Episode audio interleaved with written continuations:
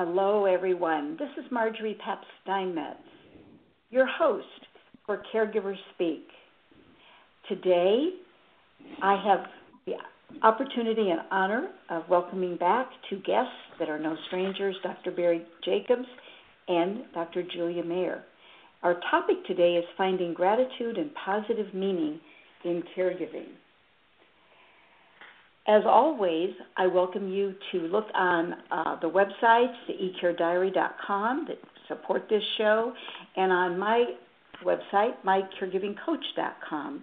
On those websites, you'll find uh, many blogs and radio shows, including those from Dr. Jacobs and Dr. Mayer.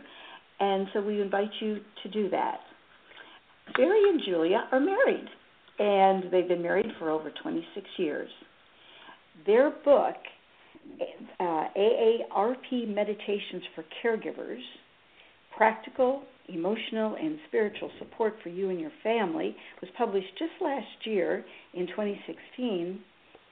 This book is tells the stories, and I love books that tell stories. Those are always the best. Tells the stories of nearly 150 caregivers who struggle to find caregiving's potential positive rewards. Dr. Barry Jacobs is a clinical psychologist, a family therapist, and the director of behavioral sciences for the Crozer Keystone Family Medicine Residency program in Springfield, Pennsylvania.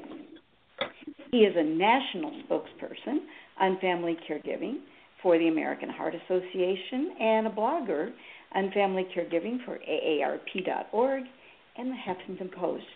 He's also the author of The Emotional Guide for Caregivers Looking Out for Yourself and Your Family While Helping an Aging Parent. And uh, Dr. Julia Mayer is a clinical psychologist as well. It must be interesting around their house. I can just only imagine them talking to each other as psychologists. Uh, Dr. Mayer is in private practice in Media, media is it, uh, Julia? Mm, media. Media, Pennsylvania, where she specializes in women's relationship issues, including family caregiving. She's the author of a novel, the 2014 novel, A Fleeting State of Mind. Dr. Julia Mayer received her doctorate in psychology from Widener University. And welcome Barry and Julia. Barry Jacobs and Julia Mayer. Thanks so much, Margery. Wonderful to be, to be back with you. Oh, it's always so great to have you here. And today we're discussing an often unacknowledged topic, and you two have had the gumption and the guts to tackle this subject of the effect of illness and caregiving on spousal relationships. So, Dr. Mayer, let's begin with you. What prompted you to tackle this subject of caregiving challenges and the effects on spousal relationships? Well, um, I, it's a number of things. So I think with couples, when when one member of the couple is taking care of the other because the other has an illness, a chronic illness, something that takes a long time, um, oftentimes the caregiver in the couple feels not like a caregiver, but just like a spouse. And they don't feel that they're supposed to get any kind of recognition or support, and often they suffer alone. And I've noticed in my practice, I am seeing more and more of these situations in which couples, as they're aging, because we live longer but not always completely healthy, um, there's a caregiving spouse. So it's sort of a silent uh, group of caregivers because when they ask for help, it feels a little uh, like they should be ashamed or something, which of course they should not. So, um, one of our concerns is that there's an increasing number of divorces among couples as they're aging, and part of the reason has to do with the stress and strain of caregiving. So, our goal is to help spousal caregivers make the most of what they're doing and find the value and positives in what is often a very challenging and difficult situation. Well, thank you both for uh, doing this. And I would also guess, um, let me just check on this with you, uh, Dr. Mayer and uh, Dr. Jacobs, that you know the the caregiving subtly changes over time. So with, with your spouse, So, you know, one day maybe some it's a small little thing. It starts very small often and then builds. And so that spouse might never really start self-identifying as a caregiver. Uh, but and so it I think that perhaps is part of the confusion. Is that am I on the right track with that? Absolutely. You know, part of the relationship in a marriage is that, you know, the spouses take care of each other. So of course, that's what's going to happen. And then over time it can get to be overwhelming and isolating and all of the the negatives that can happen with caregiving and, and you're right, people sort of find themselves there over time. Yeah. Um, Dr. Jacobs, let's talk about the dynamics created uh, when a person needs to care for an ill parent and how that puts pressure on a marriage. So we're going to shift from oh taking care of your spouse and now to okay I'm taking care of mom or dad and that certainly puts pressure on the marriage. You write about personally about the effects that caring for your mother put on your marriage. Uh, it, it it did put pressure on, our marriage. It also, I think, enhanced our marriage in different ways. Uh, so uh, in 2010, uh, actually, it was Julie's idea to move my mother and stepfather up from uh, South Florida to to live uh, in an apartment a mile from us uh, in, uh, in Pennsylvania. Uh, in order so that we could be more involved in caring for them, because at that time my stepfather had uh, Alzheimer's dementia and my mother was just becoming more frail. And for the next seven years, we were very, the two of us were very involved in, in caring for them. Um, my experience uh, in in in having uh, uh, you know the, the responsibility for being available to Julia, but also caring for my mother and stepfather was really to be uh, pulled in too many directions, and uh, sometimes feeling that uh, as hard as I tried, I, I, I couldn't uh, do enough for anybody, uh, and that I was uh, coming up short as both a, a husband and, and as a son. Um, but I, I, I will say that uh, you know the fact that Julie went through this with me, that the fact that she really pitched in as much as possible to help me, um, and was very uh, sympathetic uh, to, to to what I was going through, and, and particularly in caring for my mother, who, uh, with whom I, I you know we sometimes had a contentious relationship. Uh, that that you know Julie's understanding of me and her support of me, I, I think uh, you know made made me all the more appreciative of her. So I, I think in that way it, it, it strengthened our marriage. Yeah, exactly. And I'm sure there are people, many of our listeners today are are thinking uh, right along and empathizing with what you're saying. So, after that personal experience, what are some tips? I mean, it sounds to me like there was you, you know, after moving through the tunnel, you came out into the light at some point with respect to finding some balance. What are some tips you would offer for our audience for reconciling these different allegiances that you mentioned? Well, I, I think you know all caregivers have to step back from from what they're doing in the day to day and really reflect on um, just just what their sense of mission is, and and part of that is really uh, taking into account what they're willing to do and what they're able to do for for in, in caring for somebody. Uh, sometimes uh, people may be able to do quite a bit, but they're really not willing to do quite a bit, um, and they have to reconcile the two. Uh, I think in the instance of a of a, a spouse caring for an aging parent, um, I, think it's very important to step back and, and really think about what am I willing and able to do for my parent, and and, and what am I willing and able to do as as a spouse for my spouse, and and how do I uh, balance those as, as best as I can, knowing full well that the, the balance is always going to be imperfect, and also knowing full well that the balance may shift over time as the parent becomes. Uh, uh, you know, more impaired, or at, you know, at times when the marriage may need a little bit more attention, uh, and so that there's there's always a, a, a kind of a ref, ongoing refinement that occurs. And then I, I would say um, that it's very important for spouses to be talking with one another. Um, that uh, that they make uh, time to sit and talk about how this is going, how this is affecting our marriage, and also to make sure that they pr- protect time uh, uh, that uh, is is not does not involve the aging parent at all, but is is, is strictly uh, for the for the, the couple to, to to be together and support one another and enjoy themselves, and um, and so that the caregiving doesn't consume their relationship. Yeah, very very well taken. And it sounds, you know, when you mentioned willing and able, it sounds like to me that it's so important. What you're suggesting is it's so important to say that, to be candid with both the person you're caring for, in this case a parent, and then with your spouse. Here's what I can do. Here's what, so to articulate that to the other people, and and uh, so that and that with that clarity comes more of a of a balance. I, I think when we're clear with ourselves and we communicate it to other people, uh, even if they don't always like the choices that we're making, um, everything's above board at that point, and there's no there's less misunderstanding uh, and maybe a greater uh, acceptance of, of the situation as is. What sometimes gets in the way of people stepping back and reflecting on, on about making these choices and, and essentially defining their commitments to co- committing to, what, to certain things, but maybe deciding not to do other things what prevents people from from reflecting that way is often guilt. The guilt, guilt. The people feel that they're not supposed to to to make these kinds of choices. That they're supposed to do all that's that's been, that's asked of them in order to to feel like they're a good son or or, or a good husband. But the fact is, we're we're all human, and we have we do have limitations, and that we we do need to make choices. Uh, and that uh, those choices help uh, help sustain us over, over the long course of caregiving, um, and it's just being more realistic that way. Yeah, it's that thing about putting your oxygen mask on uh, first, and along and along with the other person, and sustaining yourself as well. Um, so, and I love your idea about defining space and time when you and your spouse can find time together.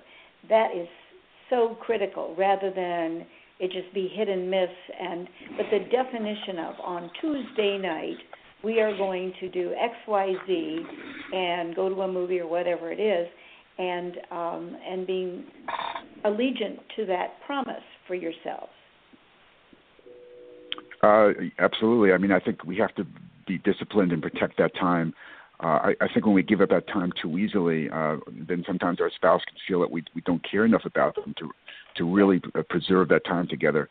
Uh, so I, I think you know Julie and I I, I, I would love to hear your thoughts, Julie, but I, I, I, I think we did pretty well. I mean, there were times when um, I, I felt uh, compelled to maybe uh, stop by my mother's house and spend a little time, and, and that detracted from the time we spent together. But I, I, I'd like to think we also uh, protected time for just the two of us. Uh, even if my mother was uh, was home in her apartment, feeling kind of lonesome, uh, we, we still managed to be together. Absolutely. I I feel like we um in many ways have were a caregiving team for your mom, so there were things that I could do that you couldn't do, like take her to a doctor's appointment during the day or um take her to the food shop. Um and then then there were things that she needed you for. I think you know uh, when when one member of a couple is taking care of a parent, it's really it's better maybe to see it as both members of the couple taking care of the parent because that way they can function as a team. They can talk about what they're doing. There's compassion for one another. Uh, so it, uh, it makes sense when it's a, a joint effort. Yeah, they also also can complain to one another. Yeah, exactly. commiseration. I like I love that though. It's just a matter of changing your perspective on it and defining what it is. And I like the idea of we're a team. It's not just one person. Mm-hmm. That's great. Uh, well, um, Dr. Julia Mayer, let's transition now to a changing role uh, when the spouse is ill. And how do the dynamics of caregiving change the marriage that was once built on friendship and intimacy, and now you are actually caring for this spouse? You're not part of this team caring for another person, you are now caring for that spouse. What happens then? Well, the way you put it uh, is very meaningful. You're, it can feel like you're no longer part of that marital team, and there's a lot of loss in that. And so, in with the people I work with in my practice, I see grief and anger and disappointment, frustration. I have a woman whose husband has uh, hmm, mild to moderate dementia, and she's angry at him because he can't pay the bills anymore um, and he can't remember when his appointments are, and she knows why those things are true. But it was always his job to pay the bills or to fix the cars if they were. There were things that he was relied on for, you know, by her in their agreement, and now the agreement is different. And so we talk about how it's important for the two of them to renegotiate that agreement and um, even though she may be physically doing more things because he has to, he's not really able to anymore. There are things he can do for her that would help. Um, so maybe he needs to be a good listener, or maybe he needs to appreciate verbally when she does something for him a little more than maybe he used to when they were more balanced. So there are some things people can do in a couple to shift uh, their behaviors so that they can adapt to the changes without it feeling um, like such a big loss. Yeah, yeah. Um, I know you you both write about and practice that key tip of acknowledging the other person and thanking them, um, both as a caregiver and a care partner. And that you both say, you know, saying a simple thank you goes an incredibly long way. Why is it so often so hard, though? I've found it hard when I was caregiving to say thank you. Sometimes, what do you, what do you do to suggest to couples to start daily acknowledgement of each other? Maybe it needs to become a practice. I like that idea. I like the idea of even waking up in the morning and saying, "I'm grateful for you." Yeah. Um, if, and both people can say that, even when one is the caregiver and one's the care receiver. I think sometimes it's difficult to say thank you because it reflects a need. Um, even though that need is being met and met lovingly, it can still feel vulnerable to say thank you when you know perhaps when someone's already feeling vulnerable because of their chronic illness or whatever they're dealing with then to say thank you um, can make them feel more dependent more needy uh, less good about themselves ironically because saying thank you just makes the other person feel appreciated and it's all good but it can be hard to do yeah and i would like to acknowledge i think there are some family dynamics and values where people do appreciate each other, but they never say it. Mm-hmm. I grew up in a family where people said it. I was lucky. They appreciated it. We all appreciate, and we also acknowledge that. But I do think that perhaps for people who have not grown up verbally acknowledge, acknowledging this can be more difficult. Yeah, I, I think there's actually uh, some research to suggest that that, that acknowledgement uh, when the care receiver acknowledges and thanks the caregiver for what he or she is doing, then the caregiver copes better. Uh, so, in, in essence, you know, people, care receivers who are who are on the receiving end of care all the time and, and may not be very happy being on the receiving end of care, can do something uh, very significant in giving back to the caregiver, and that is just that simple thank you uh, really can boost the, the caregiver's sense of importance there uh, and, and, and, and, help them not feel that their efforts are being taken for granted. Uh, so I, I think it's uh, I, I, think it's an extremely important practice for all of us to to incorporate into all of our relationships, but especially in, in that relationship between the caregiver and care receiver, it's even more important. Yeah. Dr. Jacobs, um, you also write about the power of friendship um, as caregivers navigate all these dif- difficult uh, family dynamics. And tell us what you mean by the power of friendship. I, I think, uh, you know, as Julie mentioned, when uh, when a one spouse is ill, uh, and and the, the relationship changes between sometimes called the well spouse or the ill spouse, there there's uh, the relationship suffers some losses. There's, there's a loss of, of, of, intimacy often. There may be a loss of, of trust, uh, and the caregiver uh, may feel really bereft. Uh, and oftentimes they may find uh, companionship and they find um, uh, support uh, from friends as a kind of replacement for what they're no longer getting from from the from the ill spouse. and so that that's that that emotional support that friends provide can help a caregiver uh, keep going uh, in in a very tough situation. Uh, the the uh, the um, the alternative, unfortunately, would be for uh, the caregiver to get get less from from the ill spouse over time, and then feel uh, increasingly isolated. Uh, so, being able to turn to friends, good friends who are there for, and who are, who understand, uh, really helps uh, you know buoy people up and, and, and keep them going that is a wonderful point, and I know that the caregivers often, because they feel like they can't get out or whatever, don't always continue to sustain friendships like they once did. Um, in faith communities as volunteers and or even working uh, every day.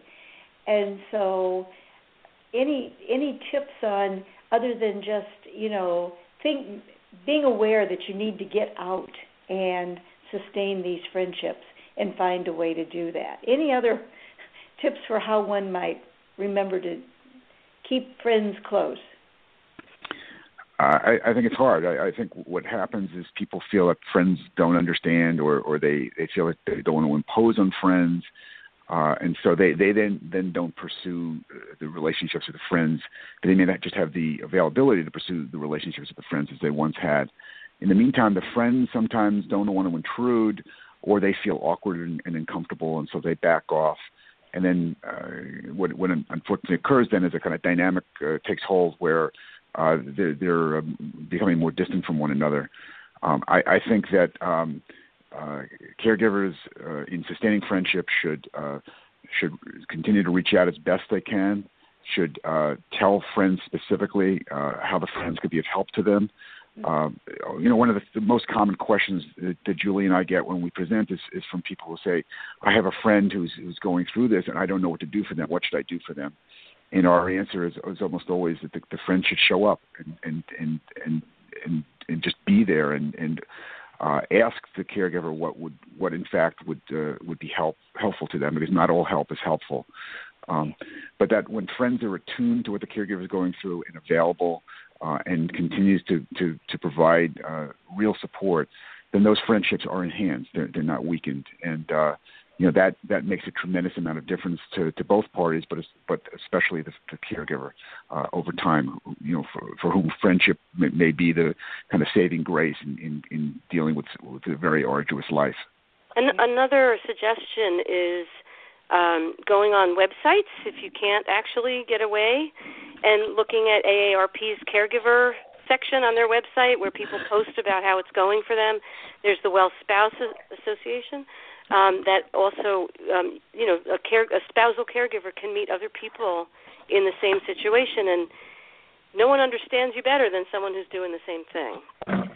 Oh, so those are all great. That's great. I'm sorry I interrupted you, Julia. That's okay. I was just going to say it's a, it's a way to to feel uh, noticed and heard and and make some new connections. Absolutely. Thank you. Yes. I found that I lost some friends that mm-hmm.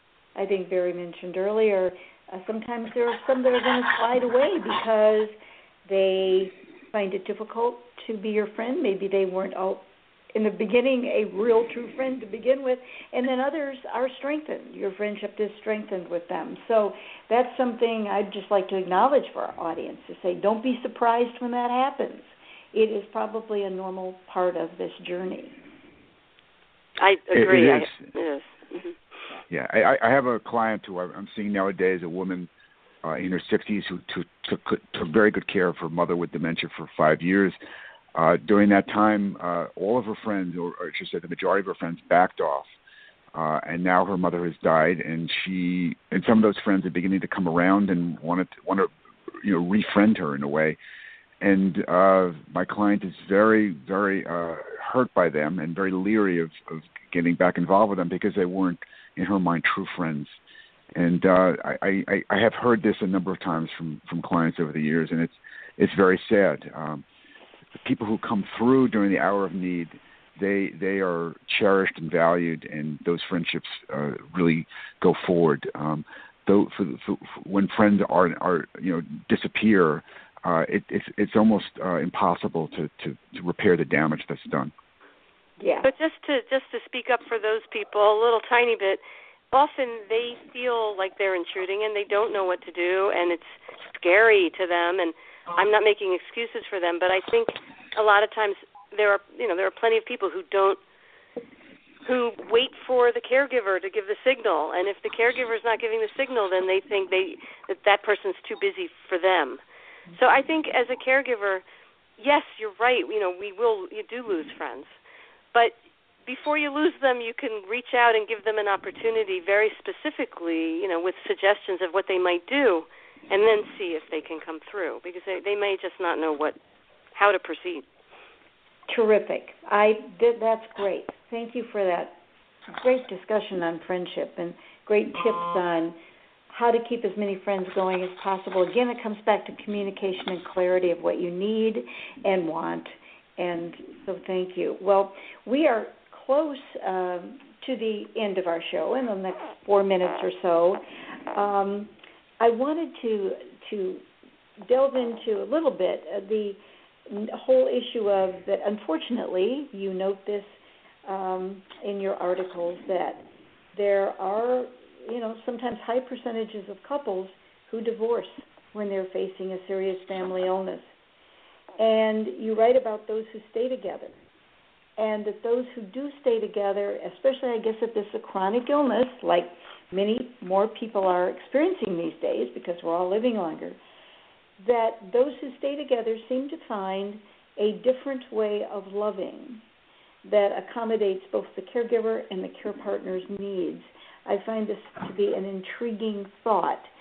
So, both of you, um, whoever wants to start first, tell us what you mean by this a different way of loving. Uh, so this is an idea that we borrowed from an, a psychologist by the name of Polly Young Eisendrath, who, who's written about this uh, in, in, several of her books. Uh, the, the, this is the idea that uh, when you have a loved one who you're caring for, um, uh, a spouse who you're caring for, the relationship necessarily changes, and um, the, the, the, kind of passionate love that you may have had for them um, may begin to fade uh, because your relationship ends up becoming defined by the care tasks to a large degree.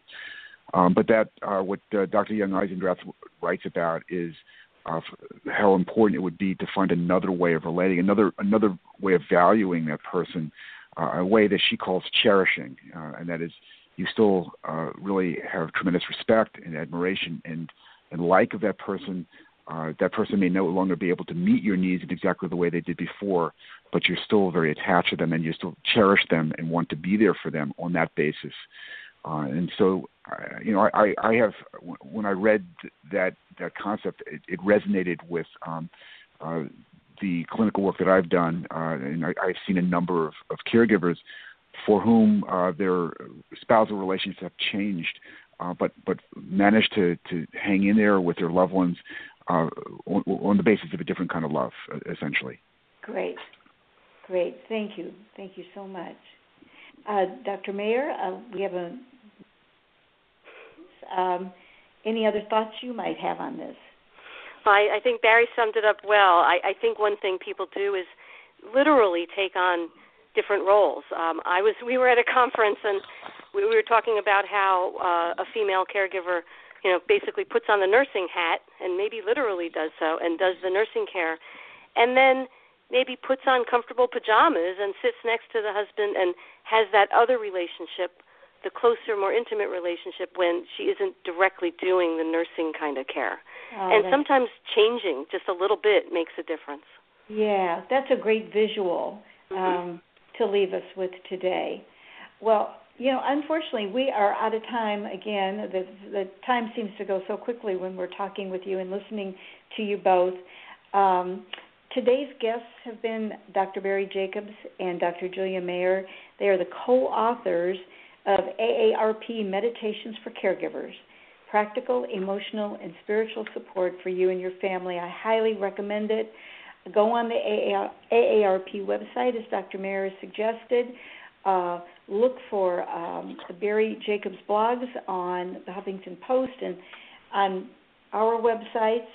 Um, these these are two people really delving into some of the thornier issues of caregiving and providing wonderful tips. And I thank you both so much.